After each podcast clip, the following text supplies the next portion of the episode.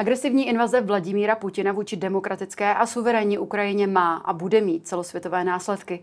Ne všechny země se však k tomuto konfliktu postavily razantně a jednomyslně jako například Evropská unie. Velmi komplikovanou pozici má i Izrael, jehož hlavním partnerem jsou Spojené státy americké, ale země má i velmi silné vazby na Ukrajinu a Rusko, potažmu Putina. Izrael by přitom mohl mít v mírových jednáních klíčovou roli. Mohl by se Izrael stát unikovou cestou pro ruské oligarchy? Jak ve válce fungují tajné služby? Kdy a jak se o konfliktu dozvěděli? Nejen o tom budeme hovořit v dnešním epicentru s bývalým šéfem Národní izraelské spravodajské agentury Mossad Dani Atomem. Já jsem Pavlína Horáková. Vítejte.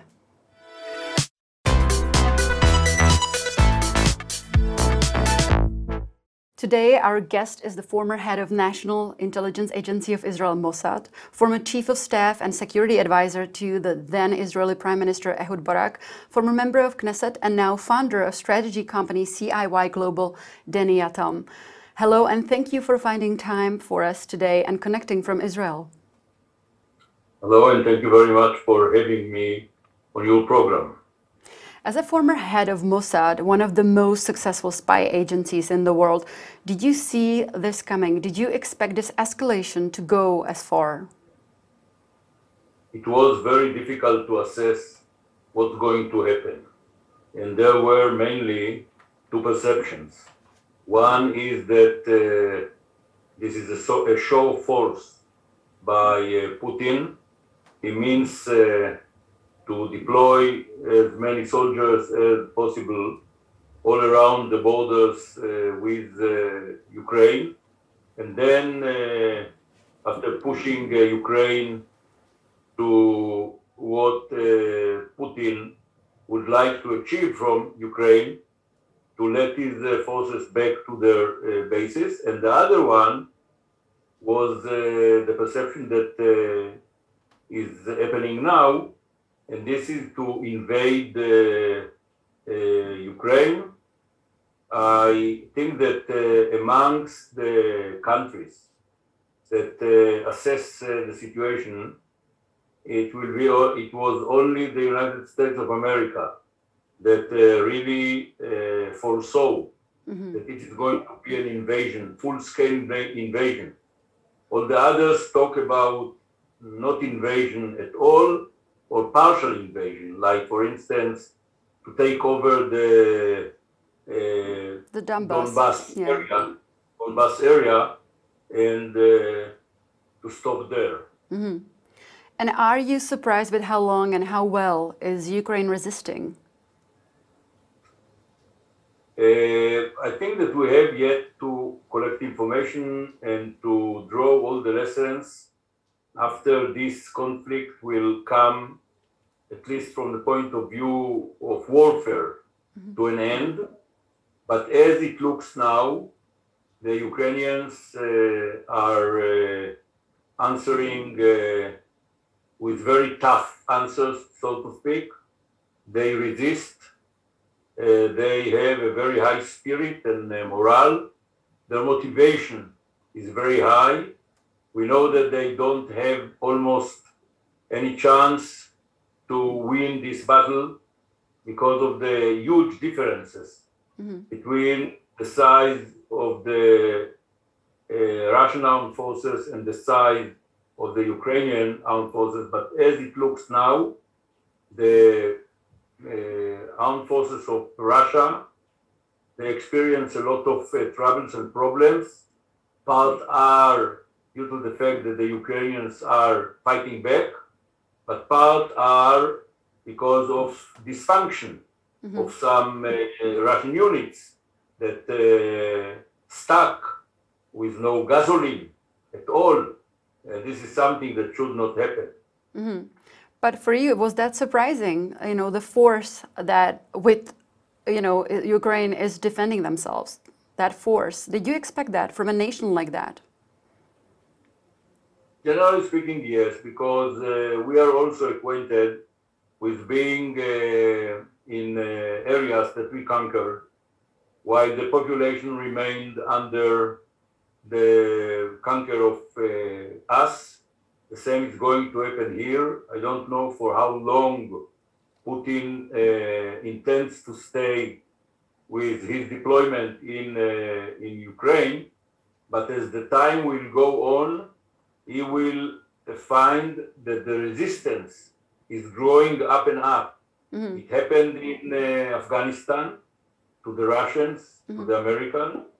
It happened uh, in Iraq to the Americans. It happened uh, in Chechnya uh, for the Russians until they knocked down the resistance. And as I said, it happened uh, to us while we were in Lebanon. Mm-hmm. Mr. Yatom, what's the general reaction of Israeli people to Vladimir Putin's invasion? The majority of the people are against it. Mm-hmm. And uh, we can see demonstrations next uh, to the Russian embassy in uh, Tel Aviv and uh, reading uh, the newspapers, listening to radio and the TV. I didn't find till now even one. Maybe there are some, but didn't. But uh, between those that express themselves, I didn't find anyone that uh, justify mm-hmm. what uh, what uh, the president of Russia, Putin, has done, uh, mainly invading into Ukraine, a, neighbor of uh, Russia that uh, did not, that did not uh, intend to wage any harm to Russia. And due to his own perceptions and the fact that, again, this is probably what uh, most of the people say, and I think that this is the common knowledge that uh, Putin uh, does not uh, like the fact that uh, Russia is not anymore one of the big forces. Mm-hmm. usually, in in the time of the Cold War, there were by the situation was bipolar, meaningly uh, the United States and Russia. And it looks as if uh, Putin would like to build again the Soviet Empire under his uh, presidency. Mm-hmm. You know, but while thousands of Israelis have demonstrated in support of Ukraine, the Israel's government reaction has been, let's say, ambivalent. The foreign minister Yair Lapid has denounced Russia, uh, but Prime Minister Naftali Bennett is more cautious. He's offering sympathy and solidarity with Ukraine, but we had not heard condemnation of Vladimir Putin. The exception could be his statement from, from Wednesday um, after meeting with the German Chancellor Olaf Scholz when he said, Our duty as leaders is to do everything to stop the bloodshed. So, my question is Do you feel that Israel's leadership is doing everything to really stop that bloodshed? And, or how do you assess the reaction of your government in this? I am not happy with the re- reaction of our government. Mm-hmm. I think that the government should be much more precise, precise, and uh, strong in condemning the unlawful uh, invasion of the Russian to Ukraine. Yes, I know that the, there is a lot of uh, sensitivity because, as a matter of fact, we have a mutual border with Russia, and this is in Syria, because in Syria there are uh, Russian forces. And from time to time, according to the to open sources and according to the media, Israel attacks uh, either uh, uh Iranian targets in Syria or uh, Syrian targets or, or, or Hezbollah targets with the full coordination, technical coordination with Russia. So I hope that the fact that we condemn, condemn or should condemn the Russian invasion will not harm whatsoever the relations between us and Russia uh, relating to what's going on in uh, Syria. We know that uh, those who are going to back Russia are countries like uh, North Korea. I'm not sure that China is going uh, to back uh, Russia because the foreign minister of China just yesterday said that uh, the, the war should uh, come to an end. And, and uh, the, the bloodshed should stop. So I understand the sensitivity, but we cannot be on the side of North Korea, maybe China, don't know, Russia, Venezuela, and uh, maybe some other rogue uh, country. Mm-hmm. But you know, one thing is to say that the bloodshed needs to be ended. But Israel is sending 100 tons of humanitarian aid to Ukraine, including water purification uh, kits, uh, medicines, and blankets. But don't you think that Ukrainian President Volodymyr Zelensky, who is, by the way, also Jewish, is expecting more from, from his partner, Israel? I know that he is expecting more because it was published. In one of his uh, conversation telephone calls with our prime minister, he asked for uh, munition and uh, for weapon systems, defensive weapon systems. And this is probably where our government draw the line to say that if we will breach this line and help the uh, Ukrainian with weapon systems, then it will harm dramatically our relations with uh, Russia. Mm-hmm. A better way for us to contribute is uh, to try and uh, to be the go-between between Russia and Ukraine in order to help the sides to get down from the trees and uh, to have a negotiation. But in addition to it, I would like to add something that for me it is very interesting. This is, it looks to be as we are in a, we should be in a new kind of war. Unfortunately, this is not what I see from the Russians. It looks to me as if Russia uses the same tactics and the same uh, uh, operations in warfare as they used many, many years ago. Columns of tanks, but where are the missiles? Where are the long range, accurate missiles that they have? Where are the drones mm-hmm. and the uh, unmanned vehicles to attack uh, with no pilots the, the Ukrainians? Where is all the smart? Where is the wisdom? This is something that looks to me uh, uh as, as at least I can barely see it.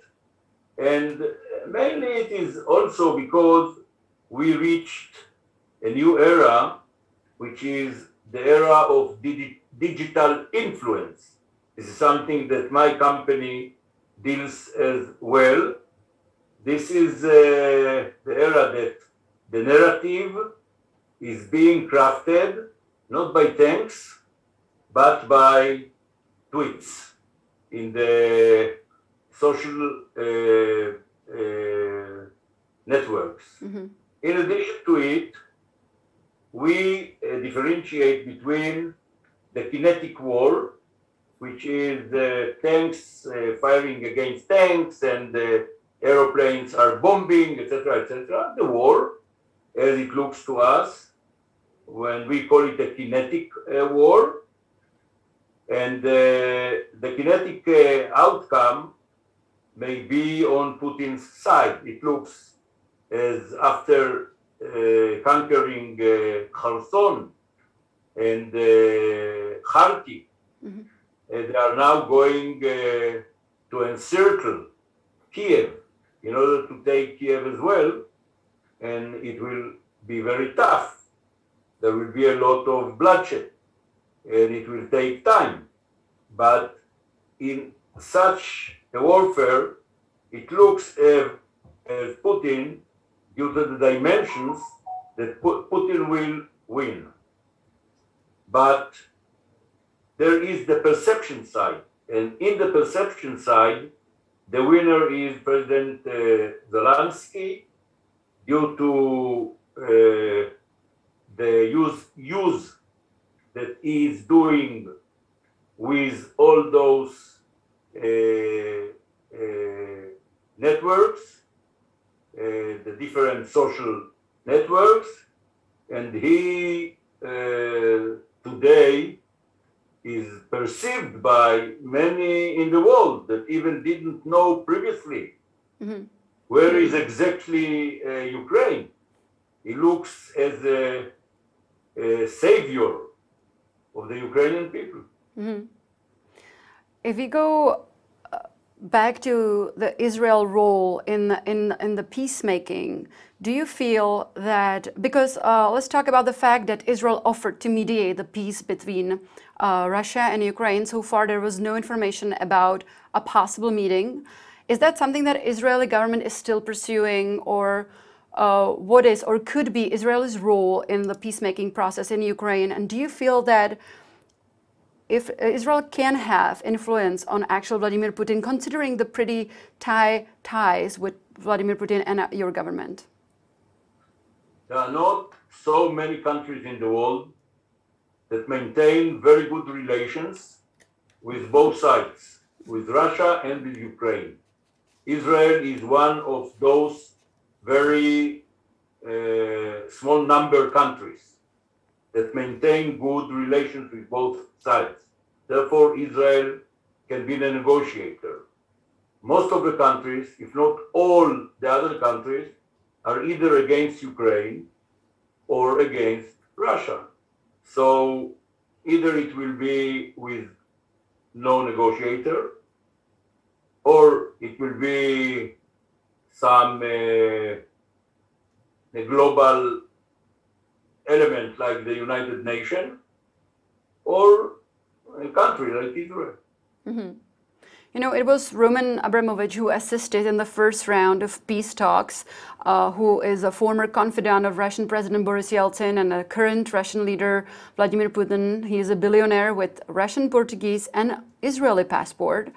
Were you surprised by this choice, and can he actually have a real impact? How can he help?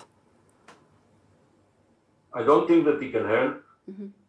Uh, it was very nice of him to volunteer and uh, to be ready to take this very, very difficult role on himself.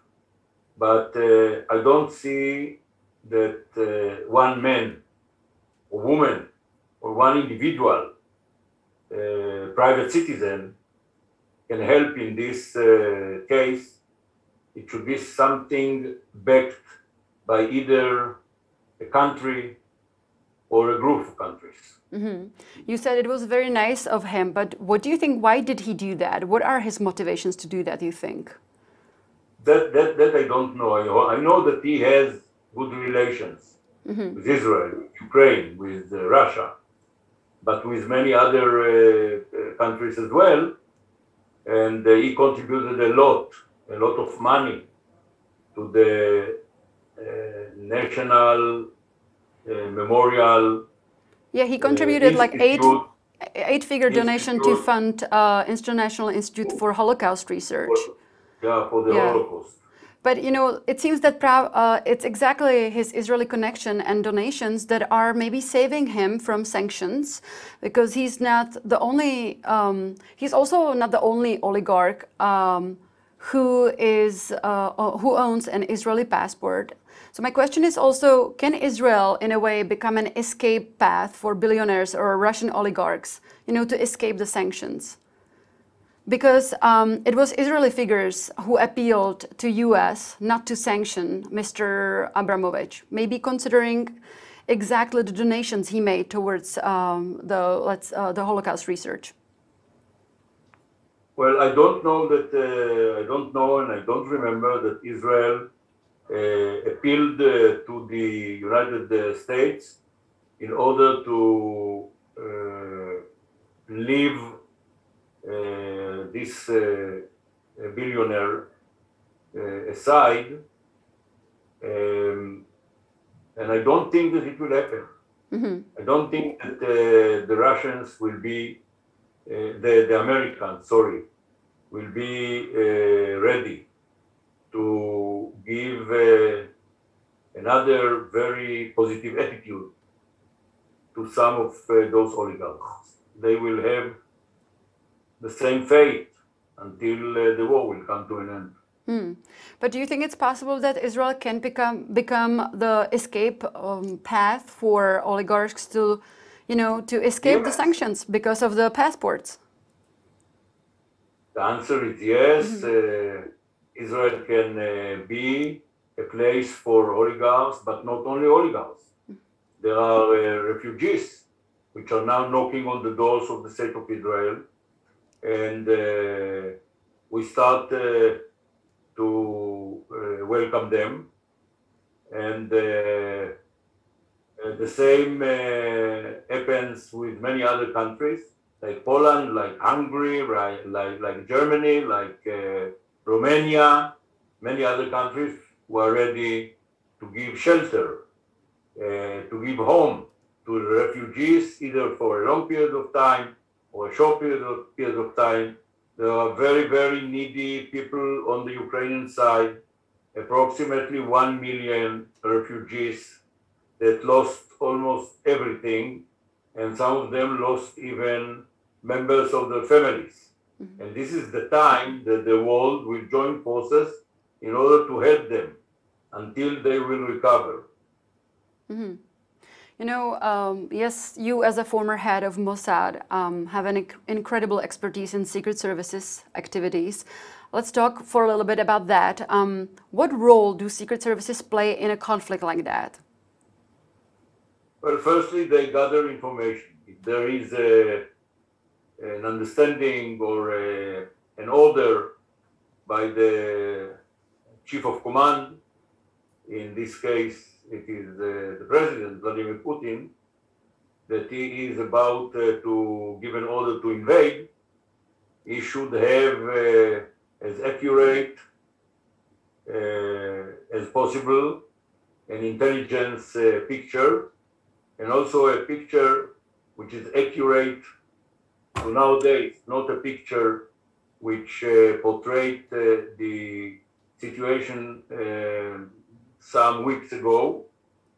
And uh, this is the role of the intelligence apparatuses to gather it, to evaluate it, and even to recommend, due to the intelligence picture, what should be done with the information which is presented to the president and in addition to it during the war itself to infiltrate people in order to uh, collect information in a city, for instance, before the armed forces enter into the city, to give to give a full uh, picture as it is possible, so that the armed forces, which are about to attack a city and an urban warfare, is a very very complicated one. Mhm. Uh, the more pinpointed information, intelligence you have, the better you will fulfill your missions as uh, attacking force. Well, you used to be a fighter of the elite commando Sayeret Matkal. Do operations like that intensify during a conflict like that, or what can you share about functioning during the war? What I said uh, during the war, those uh, special forces are warriors, meaningly they use the weapon systems as well. They are sent in order to uh, neutralize very hot spots on the side of the enemy, fortified uh, places on the side of the enemy, where it is uh, called uh, for a secret operation or a clandestine operation. this is the role of the Spetsnaz in the case of uh, Russia, Sayeret Matkal in uh, our case. So during wartime, not only we continue to uh, collect information behind enemy's lines, okay, the line is moving in during the war, but as long as there is a new line, the commando should operate behind the new line Mhm. and be always much more deep into enemy's territory than the forces in the in the front line. And in addition to it, as I say, as I said, to carry out special, complicated operations using our weapon systems as well. Would you say that this job gets much more uh, dangerous during the war? Probably it is, right? everybody uh, endangers his or her life more than usual once there is a war because uh, now uh, not not uh, only us are shooting against the enemy but the enemy is shooting also against us Israel developed a spyware program called Pegasus that was approved for a dozen of countries, uh, but uh, Israel refused to sell it to Ukraine last summer. I wonder why, and could it have been a real game changer, you know, in the development of the Ukraine-Putin conflict? Firstly, to the second uh, half of your uh, question, the answer is no. It, uh, I don't think that it can uh, serve as a game changer, not to a big war and even not to a small scale war. Secondly, uh, this is a system that Israel refused to sell to many countries as well, not only to Ukraine. And this is uh, mainly because of the fact that this uh, system can be used in order to harm uh, the freedom of life. It uh, penetrates into the bottom of the life story of the owner of the cellular telephone and stripped strip him or her totally. Meaningly you can see everything that uh, applies to the life of the individuals. Not necessarily information that you need in order to defend your country. Therefore, Israel refrained from giving licenses to uh, to the uh, company that uh, invented it and uh, sailed it until now and sold it until now. Uh, today, it is prohibited to sell it anymore. And but Ukraine never formally asked Israel to use the, its legendary air defense system, you know, known as Iron Dome. Would Israel ever share that, or is there anything else in terms of defense systems that, you know, or, or defense weapons that Israel could share with Ukraine? Uh, of course, uh, I know, for instance, that uh, the Ukrainian armed forces operate Turkish drones. Probably we could, uh, ours are, ma- are much better. Our drones and uh, our uh, uh, uh, non piloting vehicles, okay, are much better than the Turks ones. Uh, but I don't know if there was uh, any time that uh, this uh, possibility was put on the table. I really don't know. I know that uh, Israel sold uh, to Ukraine some weapon systems, but uh, usually defensive, not offensive. Mr. Yatom, as you already mentioned before, what we watch basically live through media outlets is the front of this conflict. The Russian leader wanting more influence, wanting bigger territory. But what is happening behind the scenes? What other interests, besides obviously stopping this war, are at play right now? I'm asking you as a person who is now expert and who has a company who specialize in, in reading into those motivations and, and working with that. Yeah, what we can see, uh, I said it previously, are many efforts by two sides, by the two sides, to carry out uh, this uh, con- consciousness warfare, so to speak, in order to influence. Uh, for instance, let's take into consideration what uh, Pre- President Zelensky is doing. He uh, comes out almost a few times a day with a short video that shows himself and the way he functions and uh, what he says to those who are watching and listening to him is they should be uh, courageous and they will win uh, and uh, they uh, are doing a wonderful job till now by stopping the Russians. And it had an influence. It has an influence on his own people because it encourages them.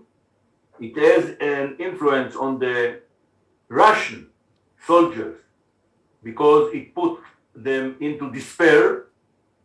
And it has an influence in the Kremlin, but also in the entire world. Look, yesterday or a day before yesterday, by Zoom, he, and he, he appeals uh, before the, the, the European uh, Union, uh, European Union was not the assembly, it was the the meeting of the of the commission. A meeting of the commission, yes, and uh, he got uh, a, a, lot of uh, uh, moral injections, mm-hmm. so to speak, and he encouraged, as a matter of fact, Zelensky encouraged the, some countries belonging to the European Union, Union and others, first to uh, uh, join the condemnation led by the United States and secondly, for the first time in history, to, like Germany, for instance, to contribute weapon systems to Ukraine. So this is the force of uh, such a weapon systems, let's uh, call it, it is to change the attitude of the people and to change the attitude of uh, the, the governing uh, uh, layer. Mm-hmm. and to change their mind so that they will join this side of the equation and not the other side of the equation. Now, the Russians, they are masters in uh, uh, warfare, in, in sorry, in uh, psychological warfare. Mm-hmm. But in this case, it looks as if Zelensky is doing much better than Putin. Mm-hmm. And I assume that the results of psychological war uh, are more long term, correct? No, part of it uh, is short term. For instance, uh, there were cases where it contribu- contributes uh, to uh, the defenders under an attack to raise their hands and to stop the fighting because of a psychological warfare. Mm-hmm. I meant it in a way that they stay with us longer. Of course, the effects are taking uh, part already, but I feel that you know Zelensky will be a hero in many people's eyes, also long term. Correct. Yes. Yeah. I agree with you. Depends what will be expected. Mm-hmm. You know, we have been talking today about very dark topics so far, so let me ask you something a little different at the end of our interview. What made you happy recently, and, and what are you looking forward the most in um, you know these days, in the coming days? Myself personally, well, believe it or not, but I pray that uh, the war in Ukraine will come to an end as soon as possible because the suffer is tremendous. We see the pictures. Everybody today is a reporter, uses his uh, telephone, uh, smart uh, cellular, in order to take pictures and to send them. And we see the pictures on real-time basis. Some of those pictures are horrifying. And uh, as one that participated in too many wars myself, I'm praying that this uh, war will come to an end immediately. Tolik bývalý šéf Národní izraelské spravodajské agentury Mossad Dani Yatom. I thank you very much for your time. Have a great day and I hope I'll see you at better circumstances next time. Come to Israel visit us. Alright, a to je už z dnešního Epicentra vše. Já nepřipomenu, že záznam tohoto dílu společně s těmi ostatními naleznete jako vždy na blesk.cz. Já se s vámi pro dnešek loučím a těšíme se opět v pondělí. Na viděnou.